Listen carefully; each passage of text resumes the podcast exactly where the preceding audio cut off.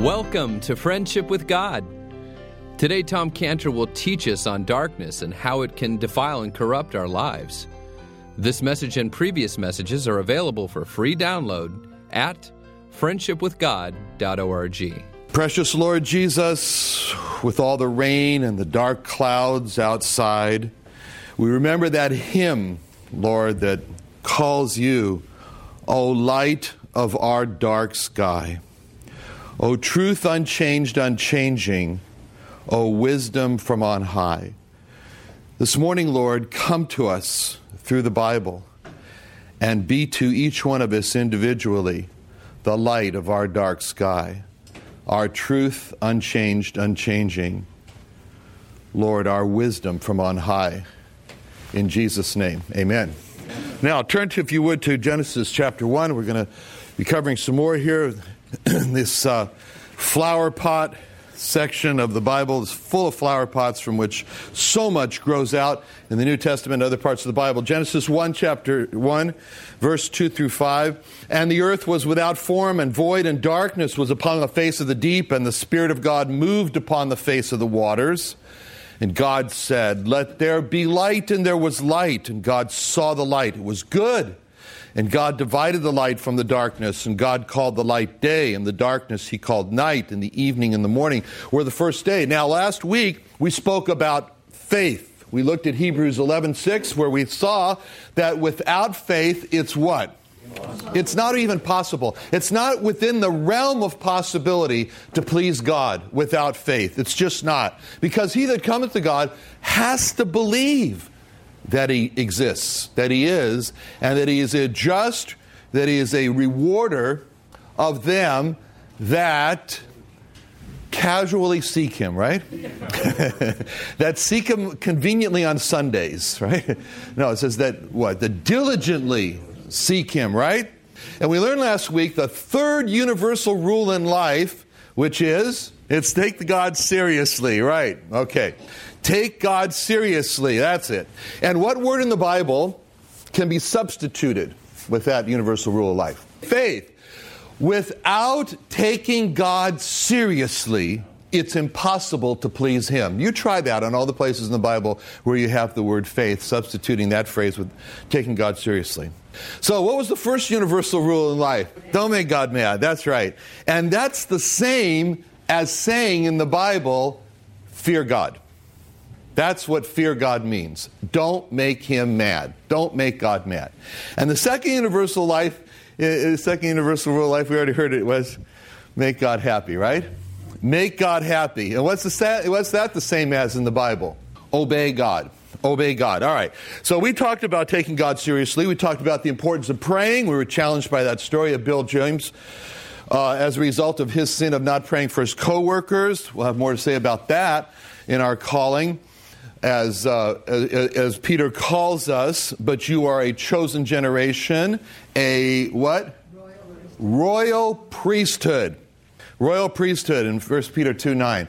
A holy nation, a peculiar people. We sure match that part. We're very peculiar.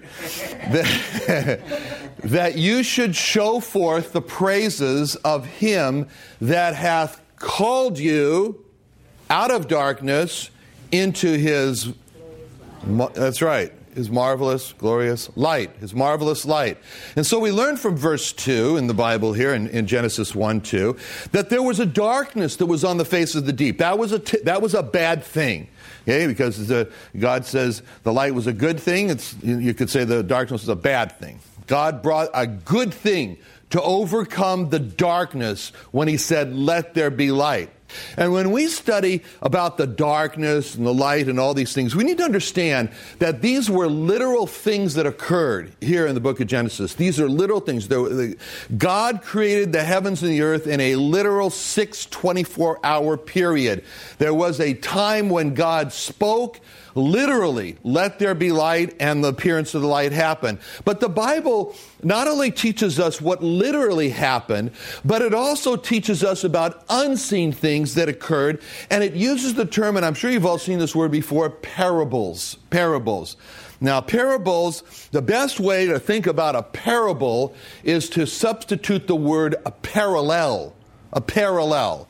Because whenever you see the word parable in the, in, in the New Testament, for example, I want you to think of the word parallel because what he was saying to them was that I'm teaching you something which is running parallel to this. And that's so often the case in the Bible is that there is a parallel teaching which is taking place. Now, for example, here's a story of a sower and he's scattering seed. And some of the seed falls on good ground and it's not uh, good ground and it's received and some of it falls on bad ground and it's it's not received. And so I can see the sower and he's sowing the seed. But right parallel to that, what he's saying there is that there is a Christian telling the Bible message to the lost. Parallel to that, he's the sower. And so, just like some of the seed is received on good ground, some of what the Christian says the Bible teaches is received by some. And just as the seed, some of the seed on the sower is, rece- is not received but rejected by the bad ground, then some of what some of the people who hear the Bible message from the Christian reject it. And that's, that's the parallel teaching. So that's a parallel teaching. Darkness and light in the book of Genesis here is also a parallel teaching that the Bible uses as well. And we looked at one of them last week in 2 Corinthians where it talked about for God who commanded the light to shine out of darkness has shined in our hearts. All right. Now, if you look, turn if you would please to Ephesians chapter 5 and verse 8. And here's another, uh, here, here's another parallel, parable, parallel uh, teaching here when you turn there to Ephesians, okay, chapter 5, verse 8. Now, here in this, in this verse, it says something a little bit disturbing. It says, For ye were sometimes darkness, but now are ye the light in the Lord. Walk as children of light. It says, we were darkness. That's what it says. We were darkness. Each one of us, you and I, had our BC period, right? Just like in the in the dating thing, our before Christ period, before we knew the Lord Jesus Christ. And then you and I were not only in darkness, and that's different from being darkness itself. We were just like my Israeli cardiologist friend Ishayahu I met last week. He said to me, I don't know if there really is a God and if there's a heaven. And I told him, Of course you don't. Because you're in you are you are now in your individual darkness. Darkness is individual. It's an individual darkness. And we understand that. We were there, if we're honest. We were there at a time as well. Ephesians says that you and I were not only in the darkness, but we were actually darkness itself. Now, let's think about the difference between being darkness and being in the darkness. First of all, what does it mean when it says we're in darkness? Okay, now that, we were darkness. Turn to Mark chapter 7, verse, verse 21. Mark 7. Okay, Mark 7, 21. Now, notice this passage here, Mark 7, 21. You got it? Okay. Now, it says here, Mark 7, 21 through 23. For from within, out of the heart of men, proceed evil thoughts adulteries, fornications, murders, thefts, covetousness, wickedness, deceit, lasciviousness, an evil eye, blasphemy, pride, foolishness.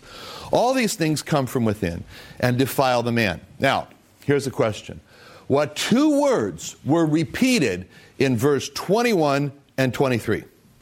Yeah, that's it. From within.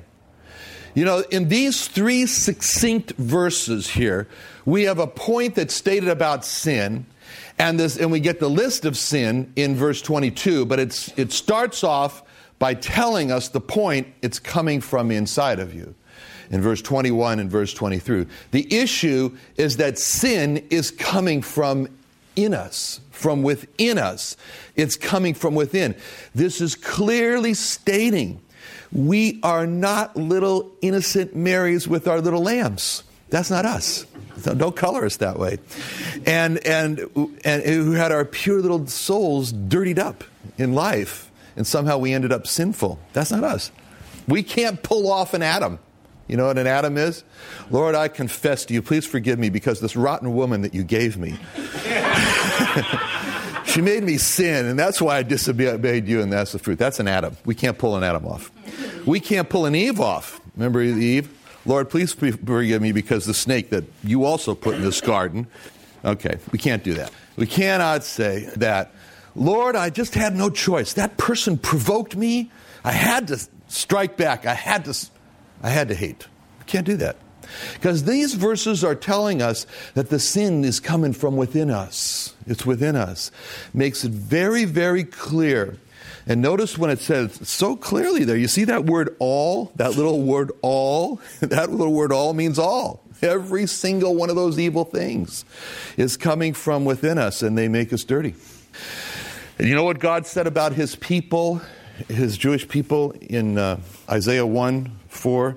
Turn to that again, if you would, please. We've looked at it before. Isaiah 1 4, speaking about his own people, the parent, speaking about his child, children. He says in Isaiah 1 4, he says, Ah, oh, God says, sinful nation. That means full of sin. Full of sin nation.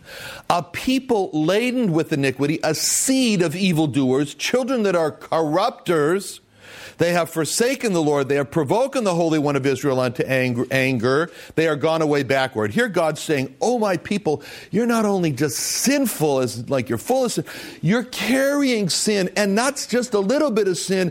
You are laden, you are heavy with it, you are thick with it. You are so sorely burdened down with this iniquity. And God says, when you should be going forward, you're going backward. And God calls them terrible. He says, This is something terrible. You're not just corrupted. He says the word, you are corrupters. Corrupters. That means you spread darkness. That means you are darkness, bringing it in. Remember, he said, and I just you want to write it down. In Matthew 23, he speaks to the scribes and the Pharisees, 23 13, and he says, Woe unto you, scribes and Pharisees, hypocrites! For you shut up the kingdom of heaven against men. For ye neither go in yourselves, neither suffer ye them that are entering to go in. So here what he was saying was that the door for sin and uncleanness was open. And the leaders of the people not only, not only did not go in themselves, they blocked the way for others to go in as well. That's not just being in darkness, that's being darkness coming from within. We were darkness. We were darkness spreaders. We affected other people. Now turn if you would please to John 3:19. The good news is there's hope after all this. Anyway, this is the way it is. All right, John 3:19. Here the Lord Jesus Christ is describing for us condemnation. And this is the condemnation that light is come into the world, parallel with Genesis 1, let there be light. That light is come into the world, parallel with Genesis 1, the light came from God. And men loved darkness rather than light because their deeds were evil. We loved darkness. That was our delight. You know, last week Cheryl was cleaning out some old drawers. I hate it when she cleans out old drawers because she always runs across some old things, and some of these were old letters from my high school buddies, and and I read them, and I was just ashamed, and just all the references to stuff we did, the sin, and everything is just made me feel so horrible. And I just thanked God for the great rescue in my life from that sin. And, and, so a couple of weeks ago, again, Cheryl was cleaning. She cleans a lot. Anyway, she cleaned the refrigerator.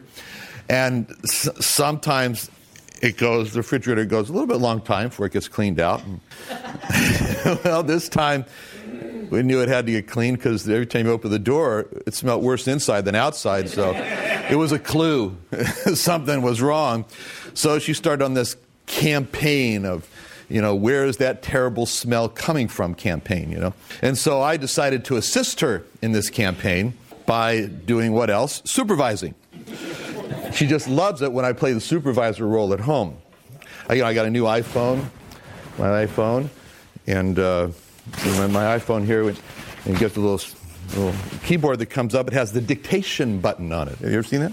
It's kind of nice. You, you speak into it. She says, she says, that's not a dictation button, that's Tom's dictator button. so, so, so there I was, perched right behind her, you know, and I'd, you know, I'd, I'd say, oh, the culprit is, you know, the yogurt. Got to check the yogurt. You know, it's that yogurt, and uh, you know, it just looks white. It's not white. Anyway, and the yogurt, you know, so she pops open the lid, and you know, the yogurt says, "Who me?" You know, said, "Not me." So anyway, it wasn't the yogurt. And finally, we got down the bottom of the refrigerator and the meat drawer. That's a place of great darkness, the meat drawer. Gross darkness. And there at the bottom was this package of hamburger, you know, marked, used by December 12th, you know. it's February 11th, you know.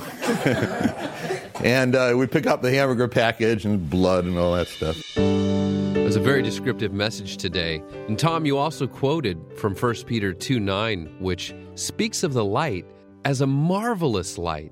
What makes light marvelous in that verse?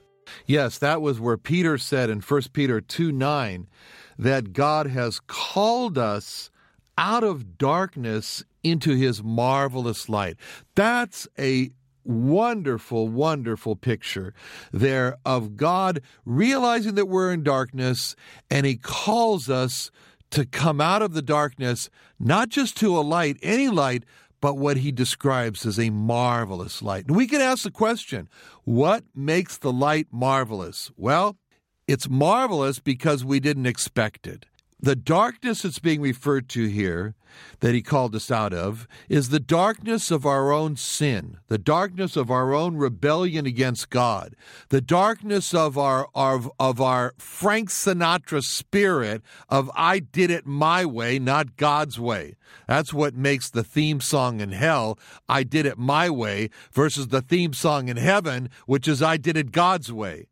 But it's the darkness to be about me, myself, and my way, and and and uh, headstrongness, and sin, and iniquity, and rebellion against God. That's all darkness. And God says, I'm calling out of the darkness. And it's marvelous because it's a beautiful light of the Lord Jesus Christ.